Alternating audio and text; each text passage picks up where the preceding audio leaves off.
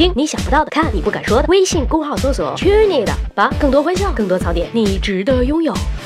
十万个为什么？如果非要让我选出一件打死也不会去做的事情的话，那么让我想想，呃，洗袜子，打死也不要洗袜子。自从爷有了稳定的经济收入，就一直坚持买了穿，穿了扔，扔了再买的循环模式。我实在是想不明白，世界那么大，我他妈都来不及去看看，为什么要浪费时间在家里洗袜子呢？行吧，浪费时间是一方面，最重要的是洗袜子时间那么久，手泡在水里都不好看了呢。你们注意到没有？水里泡久了，手指头会皱起来，皮肤一点都不光滑，一点都不紧绷了。这种日常现象其实是一个经历数个世纪的。未解之谜。那么为什么？为什么在洗澡后、游泳时，或者准确的说，长时间的接触水后，我们的手指、脚趾会起皱呢？以往的解释认为，手指起皱仅仅是因为它在水里浸泡的时间太久了，吸水太多的缘故。但对于这个答案，我们仍有一些疑问。第一，为什么只有手指和脚趾会起皱？第二，为什么只有哺乳动物，比如人类和恒河猴，具备这种不寻常的特征呢？第三，如果这只是简单的渗透现象，那么当手指和脚趾相关的神经被切断以后，它们是否会停止起皱呢？听起来挺残忍，但其实科学家是不不会为了这个问题。真的剁掉手指啦！现在告诉大家一个可信度比较高的答案：起皱的手指不是吸收水分，实际上恰恰相反，是为了排出水分，以增强手指的摩擦力。科学家们对二十八个实验对象浸泡过后的手指进行了检测，他们发现每个起皱的手指都有着相似的纹路，能在手指抓物体时更有效率。也就是说，起皱的手指能保证更大的接触面和更强的抓握力。如果还是不能理解的话，我们可以想一想汽车的轮胎为什么都是凹凹凸凸、错落有致的花纹，而不是光不出溜的胶胶皮呢？是因为摩擦力呀，是因为要抓地呀。但是我想说的是，人类进化出来的这个起皱的技能并没有什么卵用。我洗个澡、洗个袜子，手上需要毛线摩擦力呀。其实我突然意识到一个问题，为什么我不把买袜子的钱省下来买一个专门洗袜子的洗衣机呢？因为我没有钱呐。李老板，快给我开工资啦！拜了个拜，